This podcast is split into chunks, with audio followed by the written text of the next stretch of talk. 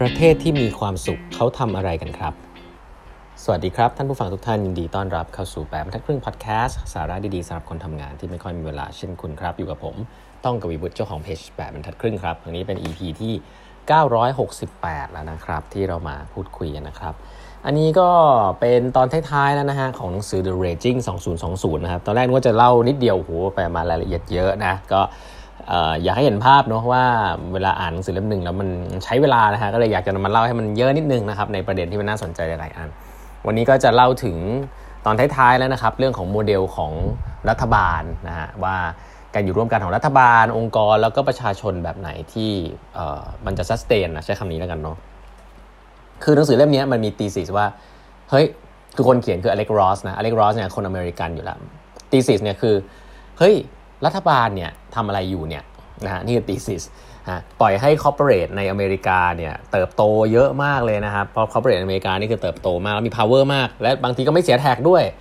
แล้วก็อเมริกาก็เริ่มมี income gap สูงนะครับไอ้สิ่งเหล่านี้มันถูกต้องหรือเปล่า capitalism ของอเมริกาเนี่ยจะต้องได้ได้รับการ challenge หรือเปล่า อันนี้คือเริ่มต้นแบบนี้หนังสือนี้ก็เล่านู่นนี่นั่นเต็มไปหมด แล้วก็บทสรุปตอนท้ายๆเนี่ยเขาก็จะเริ่มมาดูโมเดลอื่นๆนะโมเดลที่ตรงกันข้ามเลย กับโมเดลที่เป็น democracy มากๆนะครับประชาธิปไตยมากๆ แล้วก็ฟรีมากๆ เชื่อในปัจเจกมากๆเนี่ยก็คือโมเดลอเมริกานี่อันแรก ถ้าตรงข้ามก็คือจีนนะครับจีนเนี่ยเป็นคอมมิวนิสต์เนาะก็ต้องบอกตามตรงว่าคอมมิวนิสต์หมายความว่าเวลามีอำนาจเบ็ดเสร็จเนี่ยก็จะเคลื่อนที่ได้เร็วใช้คำนี้ก่อนนะหนังสือเล่มนี้เคยเคยเล่าให้ฟังทีหนึ่งซึ่งผมผมว่าเป็นประเด็นสำคัญก็คือ ถ้าคุณเลือกที่จะเป็นประชาธิปไตยเนี่ยคุณอย่าเลือก efficiency นะประชาธิปไตยเป็นระบบที่จะต้องโดนค้านโดนค้านโดนแย้งโดนอะไรเต็มหมดนะแต่ว่าเป็นระบบที่แอสซูมว่าจะได้สิ่งที่ดีที่สุดละกัน แต่ไม่เร็วแน่ๆนะอันนี้คืออเมริกา ก็สำหรับผู้นำแล้วอาจจะเป็นแบบนี้ก็ไม่ได้แปลกอะไรนะครับแต่เมืองจีนเนี่ยอยากจะไปให้เร็วนะครับ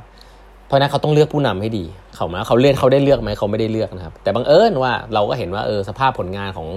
คอมมิวนิสต์จีนเนี่ย ก็ดูดีนะสีจิ้นผิงเนี่ยนะครับมีหนังสือเยอะกับเขาเยอะแยะเลยนะฮะจริงยึดมั่นในคุณธรรมนะฮะเน้นประชาชนเป็นศูนย์กลางอะไรเงี้ยจริง ๆ แล้วระบบแบบนี้ครับหนังสือเล่มนี้ก็เขียนไว้น่าสนใจว่า มันก็มีความแน่นอนแหละความเสี่ยงอย่างแรกคือว่าถ้าเกิดหัวหน้าหรือผู้นำเป็นคนไม่ดีเนี่ยนะซวยเลยนะครับซึ่งมีเยอะมากนะครับ พวก dictator ทั้งหลายนะครับในพวก Middle East บริษัทประเทศต่างๆ ที่ผู้นำแย่นะโอ้โหก็จะลาจนกลาหนเลยฮะคนก็อยู่กันไม่ได้ต้องย้ายประเทศเนาะ แต่ว่าบังเอิญว่าผู้นำดีเนี่ยแบบเมืองจีนมันก็อ่าธุรกิจต่างๆ ก็เติบโตใช่ไหมครับ economic growth ก็ดีใช่ไหมครับแต่เขาบอกว่าโมเดลนี้จริงๆแล้วในใจประชาชนทุกคนเนี่ยเขาก็รู้นะประชาชนทุกคนเนี่ยคิดงี้ฮะว่าเขาเนี่ย trade off เสรีภาพกับการเติบโตทางธุรกิจฮะเวลาพูดการตัวทางธุรกิจเนี่ยก็คือการทำให้ตัวเองมีร่ำรวยขึ้น มีจะมีอันจะกินมากขึ้น แต่ว่ามี freedom น้อยลง อันนี้โอเคนะครับในยุคนี้ของจีนเนี่ยก็ เอาคนออกหลายล้านคนหลายร้อยล้านคนนะฮะออกจากความยากจนได้ทำให้มีชีวิตที่ดีขึ้น ถ้าเกิดรัฐบาลทำให้ชีวิตฉันดีขึ้นได้ มี economic growth ให้กับชีวิตฉันเนี่ยฉันยอมไม่มีเสรีภาพก็ได้ ฉันยอมไม่เลือกตั้งประธานาธิบดีก็ได้ อะไรแบบนี้เป็นต้น เพราะฉะนั้นมันก็เหมือนเป็น stage นะฮะ จริงผมว่าไม่มีอะไรถูกผิดเนาะ แต่มันเหมือน stage ของผู้ตามอะ ถามผมนะ แล้วบังเอิญว่าเขาได้ผู้นำที่ดี มันก็เลยเป็น stage ของว่าเออองค์กรอย่างจีนเนี่ยที่กำลังต้องเอาคนออกมาจากความยากจนก่อนนะไม่เหมือนอเมริกาที่พูดเรื่องอินโนเวชันอะไรเงี้ย เขาก็ตามมาได้เร็วเพราะว่าด้วยระบบแบบนี้แล้วกันนะครับแต่ความเสี่ยงของระบบนี้ก็คือว่าเมื่อไหร่ก็ตามนะที่มันถึงจุดหนึ่งที่แน่นอนแหละมันมันไม่สามารถจะโต economic มันไม่สามารถจะโตไปเรื่อยๆแบบนี้ได้ วันไหนที่ economic มันเริ่มไม่โตละมันเริ่มทรงๆแล้วคนก็จะเริ่มกลับมาละเออฉันสบายแล้ว ฉันไม่มีเสรีภาพเลย ฉันอยากจะพูดสิ่งนี้ฉันอยากจะพูดนะทำไมข้างนอกเป็นอย่างนั้นอย่างนี้ ปกติเลยนะฮะเพราะมนุษย์เราก็ไม่รู้จักพออยู่แล้วนะเพราะฉะนั้นมันก็จะมีจุดนั้นแน่ๆนะครับแต่ไม่รู้ว่าเมื่อไหร่แล้วกันเนาะแต่เอาว่าตอนนี้รัฐบาลเนี่ยเสถียรภาพอยู่ได้ด้วย ปากท้องของประชาชนแล้วกันนะครับเพราะฉะนั้นแม้แต่คอมมิวนิสต์เองเขาก็คิดแบบนี้เนาะทีนี้มันมีโมเดลหนึ่งฮะที่เขามาเล่าในหนังสือเล่มนี้แล้วก็ชูเลยนะครับเขาเรียกว่า Nordic model Nordic model เนี่ยก็คือประเทศแถบสแกนดิเนเวียแล้วกันเขายกตัวอย่างประเทศเดนมาร์กนะครับเขาบอกประเทศเดนมาร์กเนี่ยช่วงที่เกิดโควิดเนี่ยนะครับเขาจ่ายเงินเดือนให้กับพนักงานเลยนะไม่ให้ไม่ต้องลาออกจากงานนะจ่าย 75-90%เลยนะอย่างแรกก่อนไม่อยากให้คนลาออกจากงานนะครับเขา defer tax payment ของคนออกไปเยอะมากนะครับ แล้วก็คือดูแลกันดีอะเอาว่าเอาเงินเก็บมาดูแลประชาชนจริง ๆ นะครับ แล้วก็เขาใช้ว่า preserving main street นะครับก็คือประชาชนทั่วไปที่ขายของร้านเล็กๆ น้อยๆเนี่ยก็ไม่ให้คนออกจากงานนะครับเลทเลทคนจากออกจากงานในช่วงโควิดของเดนมาร์กอยู่ที่ 1.3%เท่านั้นนะฮะเทียบกับอเมริกาคือ 10.3%คือมากกว่า 10 เท่านะครับ ซึ่งดีไม่ดี ไม่ได้บอกว่าดีไม่ดีนะครับ แต่แค่จะบอกว่าเขาเป็นอย่างนั้นคือเขาดูแลประชาชนถามว่าเขาดูแลยังไงนะครับภาษีครับ เก็บภาษีเยอะนะครับ ประเทศแถบสแกนเนี่ยใครๆก็จะรู้ว่า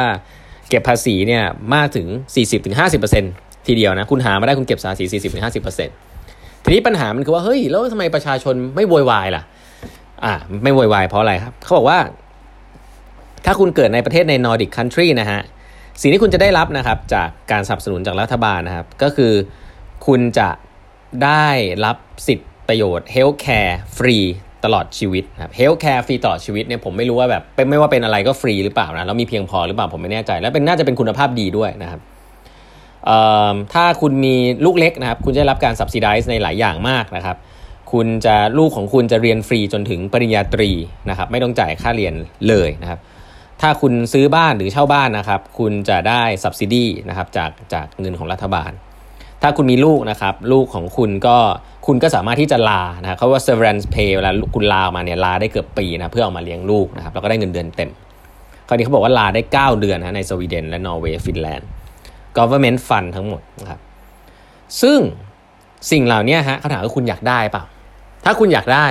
คุณก็ต้องเสีย tax เยอะครับ อันนี้คือหลักการแล้วนะฮะว่าคุณอยากจะเลือกอยู่ประเทศแบบไหน เขาบอกว่าคนประเทศแสบสแกนเนี่ยโซฟาเนี่ย ก็เมื่อเมื่อสัมภาษณ์ใครหลายท่านจะรู้ว่าสถิติความมีความสุขของคนเนี่ยการมี peace of mind เนี่ยสูงมากนะครับ คือเขาไม่ได้มีเงินเยอะเหมือนคนอเมริกาที่แบบร่ำรวยมากนะครับแต่ก็ตัวใครตัวมัน แต่ว่าเขาถือว่าเฮ้ยก็รัฐบาลดูแลฉันดี ฉันไม่ต้องมีความกังวลใจใดๆ ฉันใช้ชีวิตได้ โดยเงินที่เหลือของฉันทำสิ่งที่ฉันอยากจะทำแต่ถ้าฉันลำบาก ถ้าฉันต้องเจอปัญหาเนี่ยรัฐบาลจะสับสิได้ทั้งหมด เพราะว่าฉันจ่ายแท็กไปแล้วแท็กมันเอามาดูแลฉัน ประเทศแบบนี้ก็คือประเทศที่ คนนะบอกว่าตัวเองมีความสุขแล้วกันนะใครที่เคยเคยอ่านหนังสือแนวเนี่ยคนแถบสแกนดิเนเวียเนี่ยใจแท็กเยอะ แล้วก็จะ peaceful มากๆนะครับอเมริกาเป็นยังไงฮะอเมริกานี่ถ้าพูดถึงโอ้โห capitalism เนี่ยก็คือตัวใครตัวมันคนทำเยอะได้เยอะทำน้อยได้น้อย ไม่ได้ผิดนะ แต่ว่ามันจะมีคนที่แบบคุณคุณคุณต้องรู้ว่าเกิดมาแล้วมันโชคร้ายอะคนกดเราเกิดมาแล้วมันไม่เท่ากันนะซึ่งถ้าเกิดมาแล้วอยู่ในที่ที่มันผิดอะแบบต้นทุนไม่เท่ากันอย่างเงี้ยคุณอาจจะไปไม่รอดเลยนะเพราะคุณไม่ได้รับโอกาสอะไรเลย คนที่ร่ำรวยก็คงชอบระบบนี้ครับถ้าเกิดมาบนกองกองทองเนะแต่ว่ามันก็ทำให้เกิดคิดว่าเฮ้ยจริงหรือเปล่าว่ามันมีโอกาสสำหรับทุกคนในประเทศที่เป็น capitalism เราก็จะทราบเขาว่ามันอาจจะไม่จริงนะ เพราะว่า stat หนึ่งที่สำคัญแล้วเกิดขึ้นในทุกประเทศที่เป็นเชื่อในระบบเนี่ยก็คืออินคัมแก p มันในช่วงสิบปีที่ผ่านมามันเยอะขึ้นมากครับ คนรวยรวยขึ้นคนจนจนลง ก็หมายความว่าคนที่เขาไม่มีรายได้รายได้น้อยเนี่ยก็ยิ่งจนลงไปอีกครับไม่ได้รวยขึ้นนะไม่ได้เหมือนจีนที่แบบเออมันยกกันขึ้นมา มันอันนี้มันอันนี้มันยิ่งถ่างออก เมื่อไหร่ที่เห็นปัญหาเนี้ยแสดงว่าคุณปล่อยให้เป็นเรื่องของตลาดระบบตลาดไม่ได้แล้วฮะคุณต้องมี safety net เขาเรียกว่า safety net เลยนะฮะหรือว่าเรียก universal basic income UBI เนี่ยมาช่วยครับให้คนเนี่ยสามารถที่จะมี peace of mind แล้วก็ใช้ชีวิตได้ครับ เพราะคนเราเลือกเกิดไม่ได้และเลือกเกิดมาไม่เท่ากัน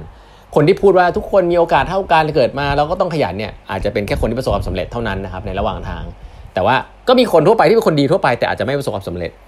คนพวกนี้ก็อาจจะไม่มีสิทธิ์พูดเนาะเพราะฉะนั้นเรื่องพวกนี้เนี่ยก็เป็นเรื่องที่สำคัญนะครับแต่ว่าสิ่งที่น่ากลัวหนึ่งสำหรับประเทศที่มี safety net เยอะๆก็แน่นอนครับอาจจะมีจุดหนึ่งที่เป็น tipping point คือคนไม่ทำงานเลย ก็ก็ฉัน safety net ดีฉันก็ไม่ทำงาน แต่พอไม่ทำงานปุ๊บภาษีที่ที่จ่ายก็น้อยลงอะไรแบบนี้มันก็จะเป็นปัญหา free rider เนาะผมว่าระบบมันไม่มีระบบที่ดีที่สุดร้อยเปอร์เซ็นต์นะแค่ว่าต้อง balance ให้เหมาะกับ state ของของของประเทศตอนนั้น ลองดูภาพอย่างจีนนะฮะ เน้น efficiency สูงมากครับบางเอิญได้ผู้นำดี โอ้โห คนเป็นร้อยร้อยล้านออกจากความยากจนถูกไหมอเมริกาเนี่ยนำโด่งละนำเรื่อง innovation อะไรเงี้ยเขาก็เชื่อในเชื่อในพลังความคิดสร้างสรรค์เนาะก็ทำให้เกิดความก้าวหน้าต่างๆนะครับแต่ว่าไอ้เวลที่มันเกิดขึ้นจากความก้าวหน้าเนี่ยถามว่าด้วยระบบอะมันกระจายออกมาสู่คนทั่วทั่วไปหรือเปล่า ก็อาจจะไม่นะอาจจะกระจายที่แค่ผู้ถือหุ้นซึ่งก็รวยแล้วก็รวยอยู่แล้ว ก็ไม่ได้ผิดนะครับแค่จะบอกว่า ถ้าคุณเกิดในสังคมแบบนั้นอะ คุณอยู่ในสังคมนั้น แล้วคุณเป็นคนที่ไม่มีโอกาสเท่ากับคนที่ร่ำรวยตั้งแต่แรกเนี่ย เออ